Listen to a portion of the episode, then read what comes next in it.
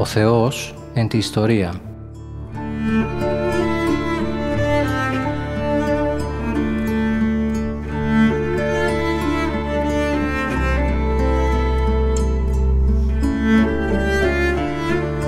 Περιδιαβαίνοντας την Παλαιά Διαθήκη με το Μητροπολίτη Γόρτινος και Μεγαλοπόλεως, Κύριο Ιερεμία.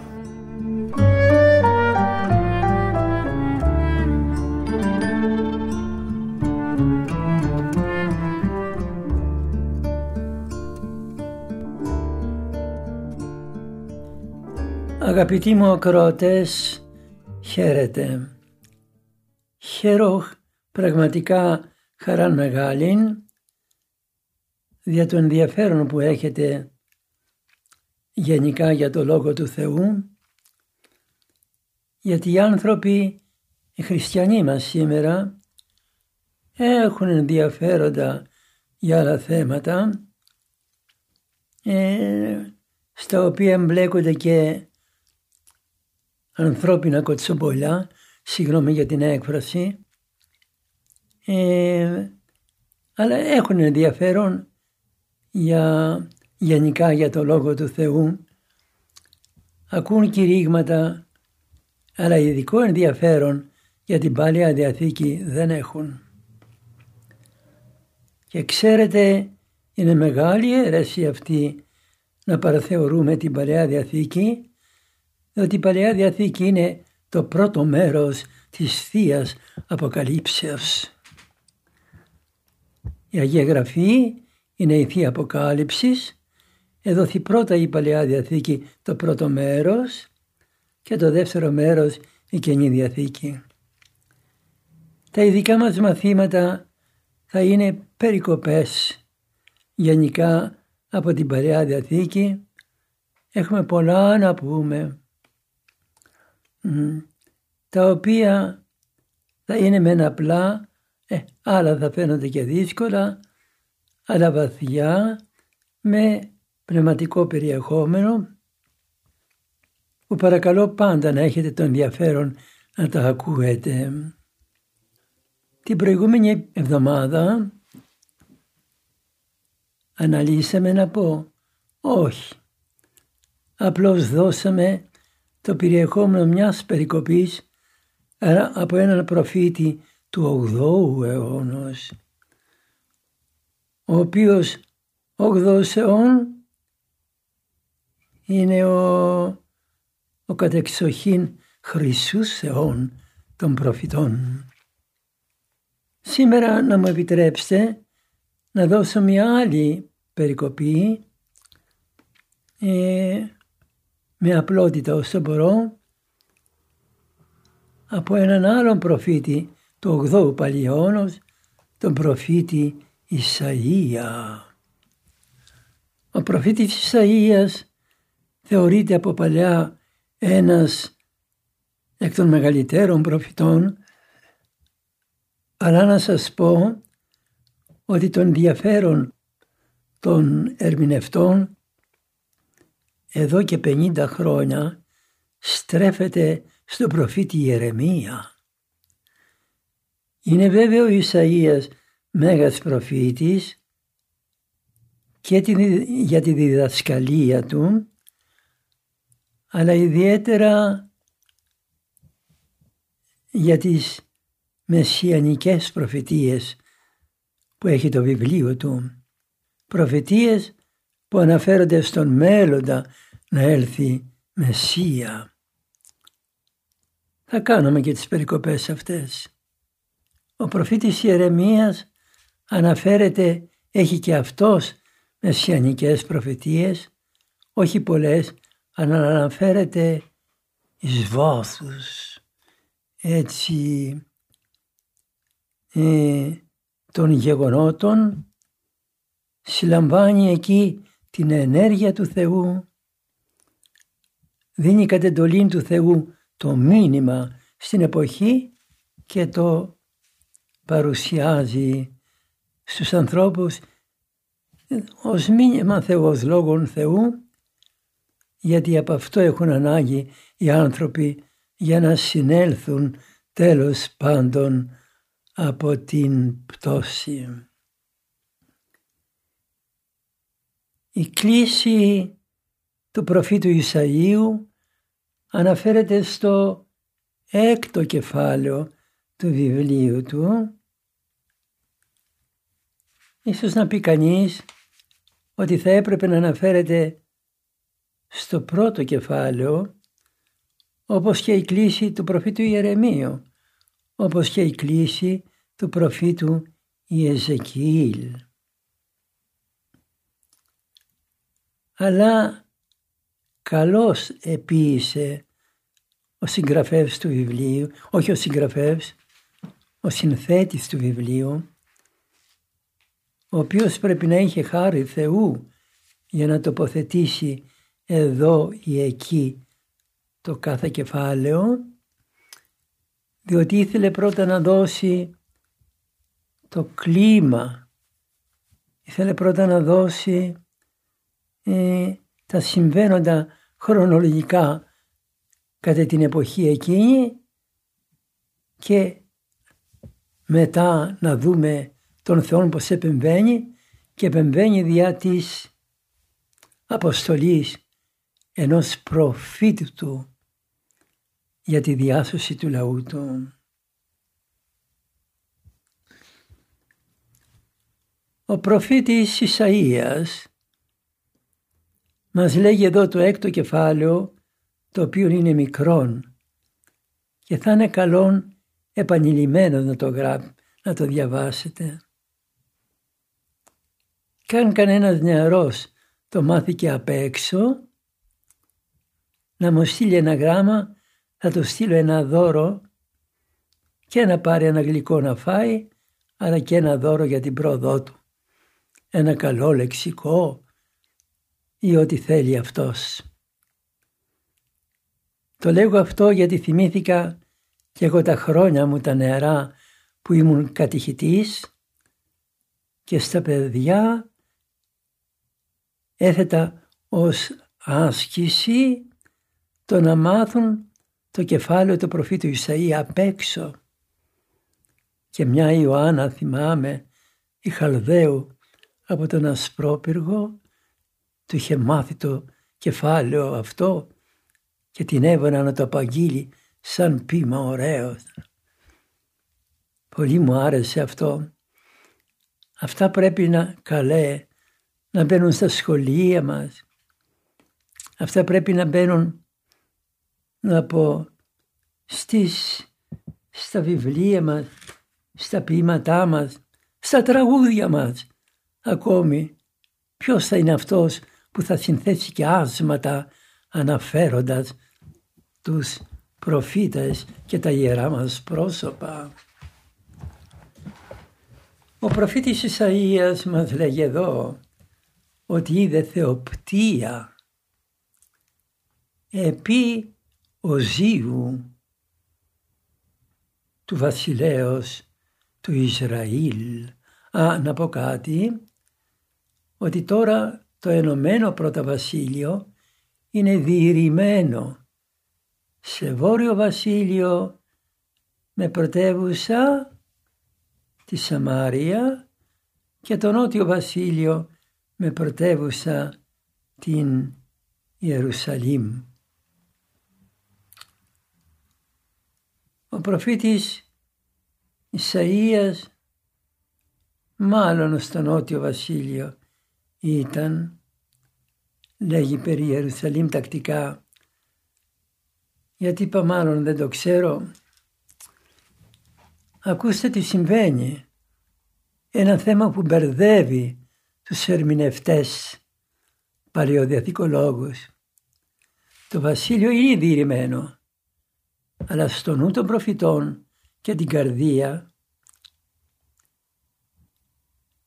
οι οποίοι επιθυμούν τα πράγματα να αποκατασταθούν και να ενωθεί πάλι το βασίλειο όλοι οι αδελφοί του Ισραήλ ενωμένοι απευθύνονται σε όλο το Ισραήλ. Το Βόρειο Βασίλειο λέγεται και μετά τη, μετά τη διαίρεση Ισραήλ, το Νότιο Βασίλειο Ιούδας, αλλά θα ακούσετε τον ένα προφήτη που εργάζεται στο Νότιο Βασίλειο να ομιλεί περί Ισραήλ και τον άλλο προφήτη που εργάζεται στο Βόρειο Βασίλειο να ομιλεί περιούδα. Θα πει κανείς, λένε και αυτοί τώρα, λάθος εδώ. Το αυτόν, όχι. Ξέρουν τι γράφουν οι προφήτες, αλλά γράφουν έτσι διότι, διότι θεωρούν ως ενωμένο το βασίλειο. Τέλος πάντων, άλλο θέλω να πω τώρα, ότι στην καρδία των προφητών ε, είναι ενωμένο το βασίλειο, ναι επαναλαμβάνω, και λέγω ότι ο προφήτης Ισαΐας είδε θεοπτία κατά τον, κατά τον θάνατον του Οζίου του βασιλέως. Και γίνεται ότι απέθανε ο Ζίος ο βασιλεύς. Είδον τον Κύριον επιθρόνου υψηλού και περιμένου και σεραφείμ κύκλος της δόξης αυτού. Είδον τον Κύριον, είδε το Θεό. Ε βέβαια, ο σκοπός του ανθρώπου είναι να δει το Θεό. Γινήκαμε να ζούμε με το Θεό, όχι να ζούμε να λέμε «Α, υπάρχει, εντάξει, μια ανώτερη κλίμακα». Να ζούμε, να βιώνουμε μέσα μας στο Θεό. Και ο Ιακώβ από παλαιά είπε «Είδον των Θεών και φράνθη μου η ψυχή». Και ο Μέγας Αθανάσιος θα μας πει στη θεολογία του ο άνθρωπος έγινε ε, για να βλέπει το Θεό. Πλαστήκαμε για το Θεό. Αλλά δεν είπε η έξοδος. Ο Θεός στο Μωυσή στην έξοδο ότι δεν μπορεί να ζήσει, να δει το Θεό ο άνθρωπος και να ζήσει. Τι συμβαίνει εδώ; Αδελφοί μου, πρέπει να μάθουμε την αλήθεια ότι στο Θεό υπάρχουν δύο πράγματα. Πράγματα δεν είναι καλή εκφράσεις αλλά μερικές εκφράσεις που λέμε για το Θεό δεν είναι καλές. Δεν αρμόδουν. Λέμε παραδείγματι η φύση του Θεού. Φύση του Θεού, το φύ, φύση, είναι από το ρήμα φύομαι που σημαίνει φυτρώνω. Άρα, άρα ο Θεός προήρθε από κάτι άλλο. Μα ο Θεός δεν προήρθε από κάτι άλλο, δεν είναι αυτός. Από αυτόν προερχόμεθα όλοι. Λοιπόν, στο Θεό ας πούμε τώρα, πώς να τα πούμε συγκαταβατικά, στο Θεό υπάρχουν δύο. Είναι η ουσία και η ενέργεια του Θεού. Με την ουσία του Θεού δεν μπορούμε να έρθουμε σε κοινωνία και αυτό είναι για το οποίο είπε ο Μωυσής δεν μπορεί ο άνθρωπος, είπε ο Θεός στο Μωυσή, δεν μπορεί ο άνθρωπος να δει το πρόσωπό μου και να ζήσει και στο Θεό, αλλά πώς οράμε το Θεό, πώς βιώνουμε το Θεό, διά των θείων ενεργειών. Αυτή τη διάκριση πρέπει να την ξέρουμε. Ο Θεός διαιρείται σε, σε φύση, σε, σε ουσία και ενέργειες. Κατά, κατά, κατά την μεν ουσία ο Θεός δεν οράται, ε, όμως κατά τις, ε, και δεν είναι, δεν μπορούμε να τον προσπελάσουμε, να τον πλησιάσουμε. Το λέμε απροσπέλαστο. Κατά τις ενέργειες όμως ο Θεός είναι φανερός, ο Θεός, ναι, είναι βιωτός, είναι πολύ κοντά μας. Πόσο κοντά μας, μέσα μας. Δεν έλεγε ο Μέγας Αντώνιος, Θεόν αναπνέεται, Χριστόν αναπνέεται. Είδε το Θεό λοιπόν κατά τις θείες ενέργειές Του. Είδον, πως λέγει, τον Κύριον. Πώς τον είδε, πω πω πω πω, ακούστε, καθήμενον επί θρόνου υψηλού και επιρημένου και πλήρης ο οίκος της δόξης αυτού. Ωραίο. Είδε το Θεό να κάθεται επί θρόνου υψηλού και επιρημένου. Στη Θεία Λειτουργία αναπαριστούμε όχι να παριστούμε, δεν είναι θέατρο, αλλά έτσι πρέπει να βιώνουμε την ουρανής Θεία Λειτουργία.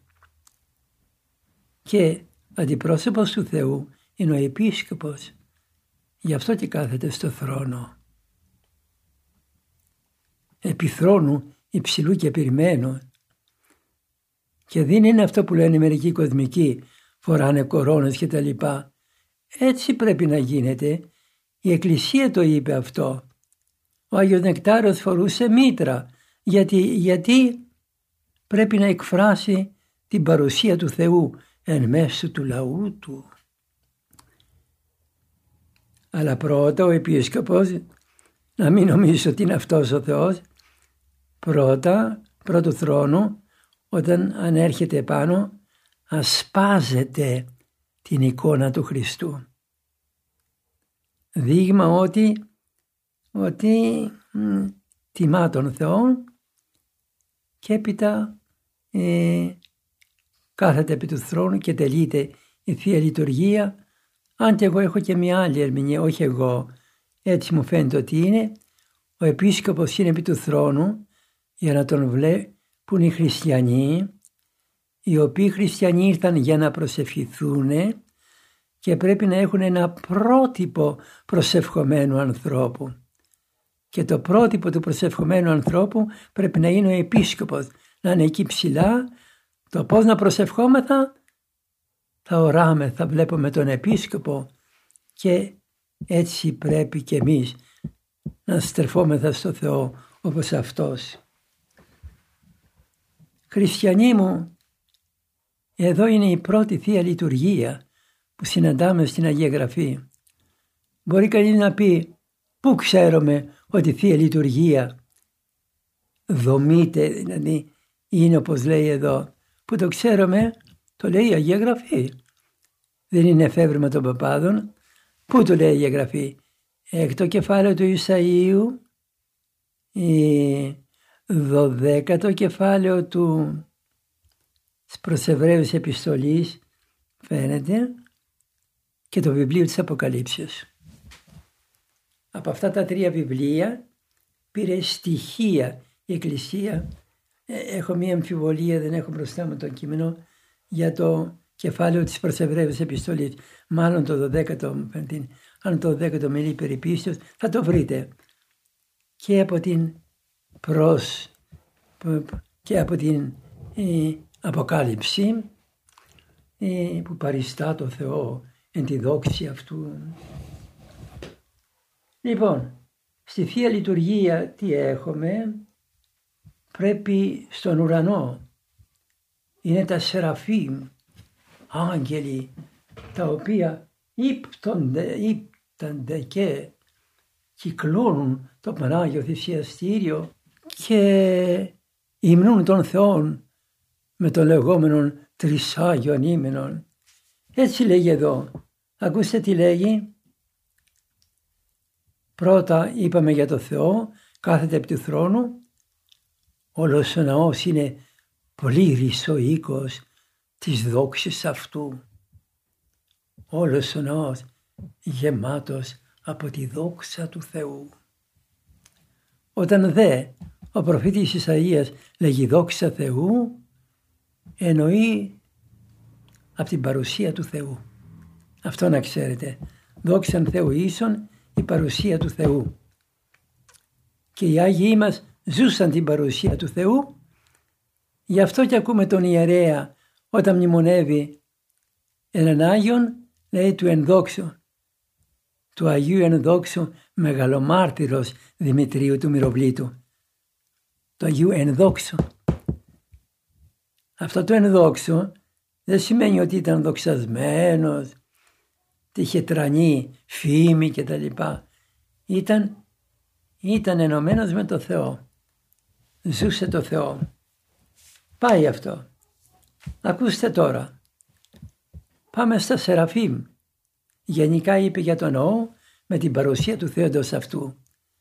Πάμε τώρα στα Σεραφείμ που εκύκλωναν το Πανάγιο Θυσιαστήριο και Σεραφείμ ειστίκησαν πτέρυξ αυτού. έξι πτέρυγες του ενή. Έξι φτερούγια μάλιστα και κατεπκάλυπτον το πρόσωπον και τες δυσίν επέταντο με τα δύο, πτέ, με τα δύο πτέρυγες αυτές που είναι στο μέσον πτέρυγες επέταντο πω, πω, πω. και κέκραγεν έτερον προς το έτερον. Βλέπετε ότι πρέπει να υπάρχουν δύο ψαλτήρια στην εκκλησία. Έτερον προς το έτερον. Η εν ουρανής Θεία Λειτουργία είχε, είχε δύο, δύο, ναι, είχε αντιφωνία ψαλτών των αγγέλων και τι έλεγαν Άγιος, Άγιος, Άγιος, Κύριος Σαββόθ, πλήρης ο οίκος, πλήρης πάσα η γη της δόξης αυτού. Η έκφραση Άγιος στον προφήτη Ισαΐα σημαίνει δοξασμένος. Σημαίνει αυτό που είπαμε. Όχι Άγιος με την έννοια ότι είναι αναμάρτητος.